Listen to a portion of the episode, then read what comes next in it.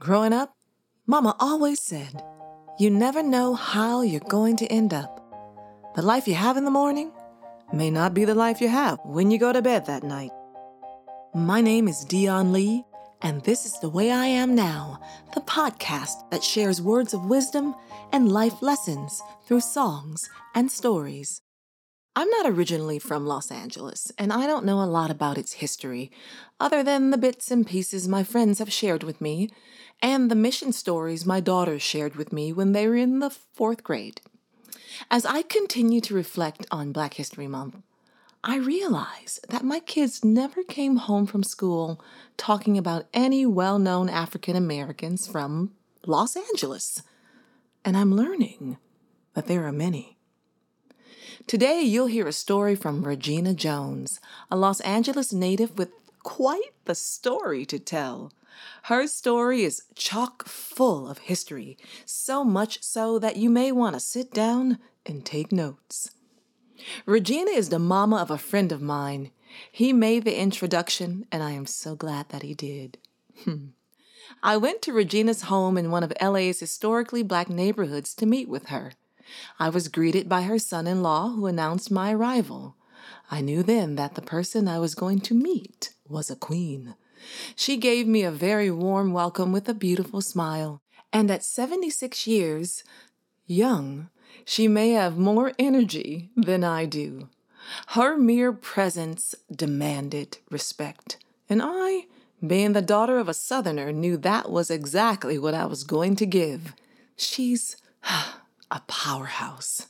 Regina and her deceased ex husband, Ken Jones, founded Soul, the first African American publication dedicated to the ins and outs, ups and downs of black entertainment. It was the first of its kind. Ken was the first African American news anchor in Los Angeles. He launched his own career by covering the Watts Rebellion. Not only did his coverage of the riots give him a voice in his community, but it also placed him in the spotlight. He used his newfound influence and started Soul. The young couple, already parents of five, now seem to have a sixth child. Hmm.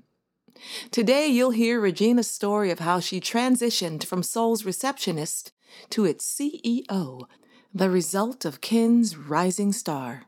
She'll share with us a slice of her ever changing life with all of its ups and downs. It's quite the ride.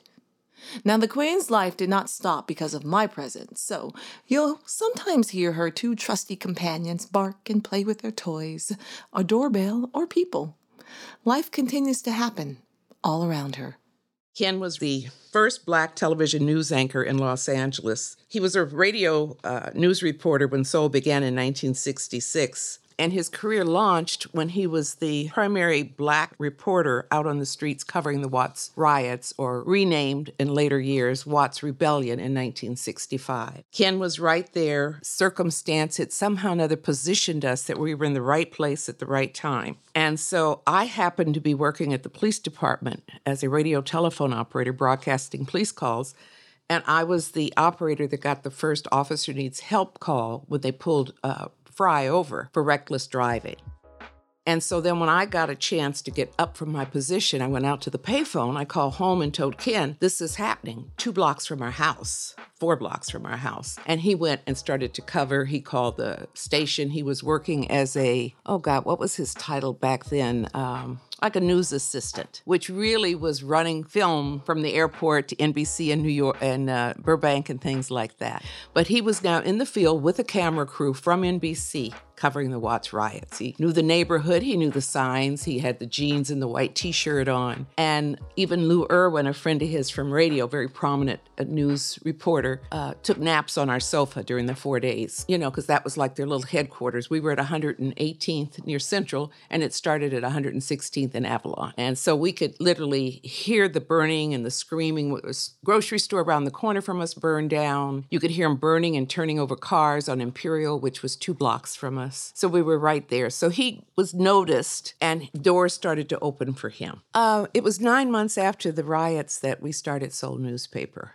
And the reason we started the publication was Ken saw that there was a need for something for our people in our community. I was still working at the police department when we started Soul, and my job though was to take care of the bookkeeping, and that was that was all I really had to do. One day I went in to get the checks and all the stuff, and the uh, receptionist was asleep on the couch in the reception area. So without thinking, I fired her, and so then I had a job. So I had to leave the police department to go to work there until I could find a receptionist. And um, in about six months, we decided to go national. So my job then was to open up stations, set up an affiliation like we had here in LA. It was called KGFJ Soul, which was the number one R&B station. They gave us free on-the-air promotion and then we gave them two pages inside and their call letters on the cover. So it looked like it was their publication. My gig was to open up radio stations across the country. I started with KDIA up in the Oakland and the Bay Area, went back to WWRL in New York, Atlanta, 29 stations we had set up, and then general distribution in other areas. In those days, you know, there was no computers or self correcting, so each contract was hand typed.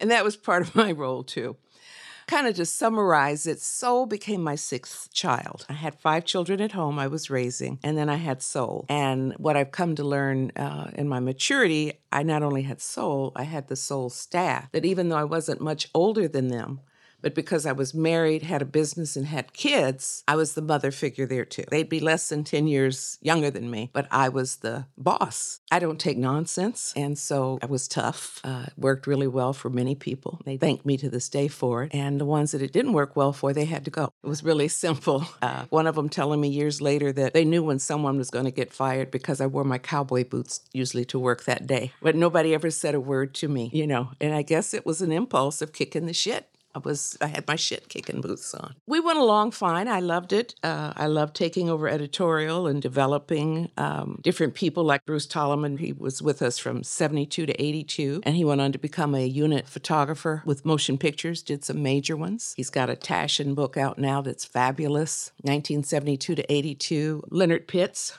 was a writer for me that was still in college. He was going to USC, I believe. Sent a letter wanting to write for us before I'd taken over. Six months later, he called as a follow up. Ken was not there. I took the call, told him to come on up, see me, and hired him as a writer on the spot. And he's a Pulitzer Prize winner with a syndicated column in the uh, Miami Herald and other ones attribute their careers and their opportunities to Soul. So it was fun working with all of them. But then there came a time that things started to fall apart. Um, the marriage was going sour. My mother uh, had been diagnosed after a lengthy time with the stroke with the pancreatic cancer, and the newspaper had no money. And I basically pretty much was in a collapsed, depressed state. I came home doing as little as I could, and our then editor, who had been a fan club president for the Supremes, J. Randy Taraborrelli, Italian kid from Philadelphia, I let him become the editor and take over doing things. And he was doing things okay until one day they slapped a lien on my house and hit my bank account because the only thing he had to do or communicate with me was pay the tax amount every month that was due for the newspaper. And he didn't do it, and he didn't tell me he wasn't doing it.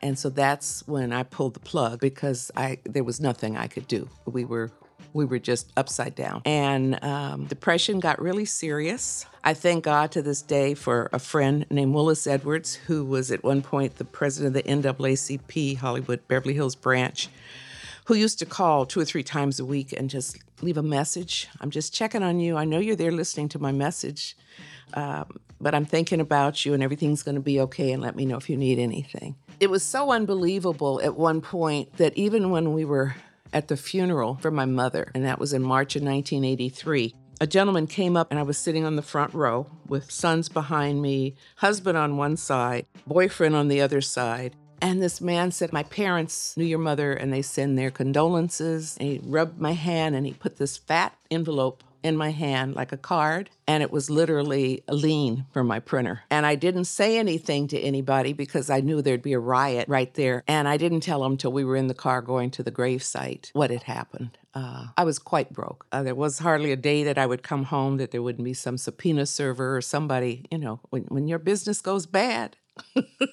the hounds are out. And then the losses, the marriage loss, the, the newspaper loss, my mama gone. Uh, what kept me going was the fact that I uh, had five children. And I, I really believe God gave me five kids in the beginning. You know, first one at 16, 17, 18, 19, four boys, and then my daughter at 22. I think because I like bad boys. God settled me down with a good boy with a lot of kids and then a business to keep me on the straight and narrow. so I had to kind of start pulling it back together again. And um, first, I signed up to do some temp work to see if I could even go in an office down on Wilshire uh, near uh, past Vermont. And they offered me a full time job, but I knew I couldn't work in a cubicle. And I thanked them, and you know, it ended. And then I took a job in uh, uh, Century City. And it, when lunchtime came, I said, Where do you eat? Where do you get food? And they sent me to the snack shop down in the parking, underground parking, with all the gas fumes coming in.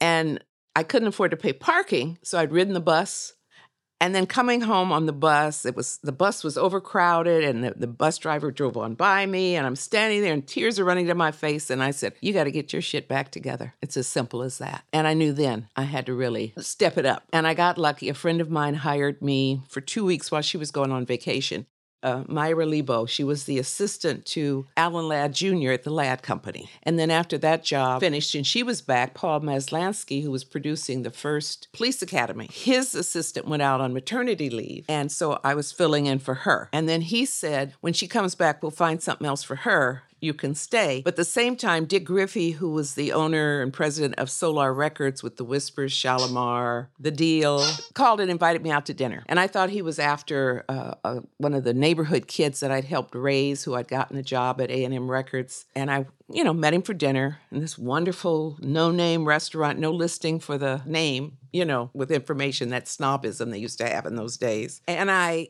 joined him for dinner and we sat there and we made small talk for a while. And then he said, I'd like for you to come to Solar as my vice president of publicity. And I said, Well, I don't know how to do publicity. And Dick says, Well, I'm willing to pay you for six months to prove that you do. And I said, When do I start? So thus began a second career as a publicist for artists kind of the there's a moral issue there for that story. Dick and I had fallen out quite some time before that. We'd known each other from the 60s with the apartment and Guys and Dolls nightclubs down on um, Crenshaw Boulevard. And at some point, he was a concert promoter and a club promoter. Uh, he was doing a big concert at the sports arena and they were calling it the Soul Concert. And I said he couldn't use the name Soul, and he said he could. So I put an injunction on his box office, and it got really ugly until my husband and the, my attorney pulled out because they thought thought I was crazy. They they backed down. I didn't back down. I won't go into the whole thing. I was really crazy at the time. I knew no fear. After a few months, we kept running into each other and looking the other way and avoiding each other. And finally, I went over to him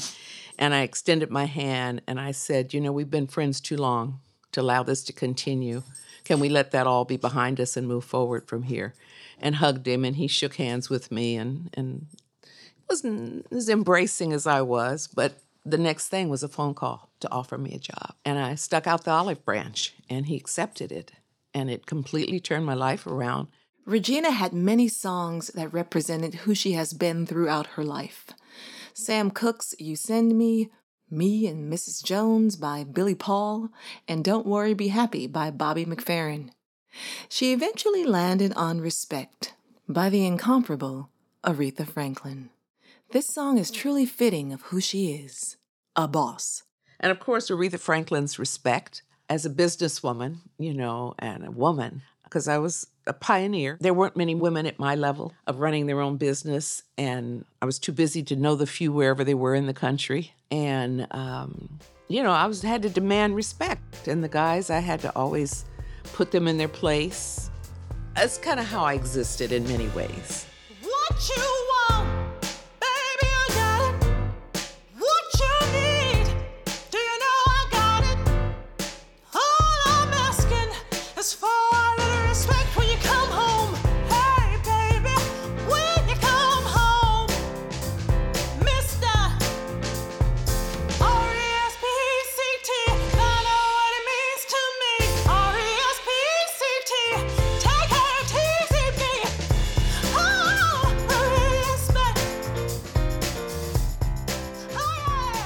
Thank you for listening. Thank you, Regina, for sharing your story. Tune in next time for another life lesson. The Way I Am Now is produced by myself and Matthew Ingst, underscore by Matthew Ingst, respect by Otis Redding, executive producer, Maylee Williams. If you're enjoying the Way I Am Now in podcasts, let people know about it. You can follow us on Instagram and on Facebook. Also, if you haven't subscribed, go to Apple Podcasts and subscribe, rate, and review this podcast. Thank you.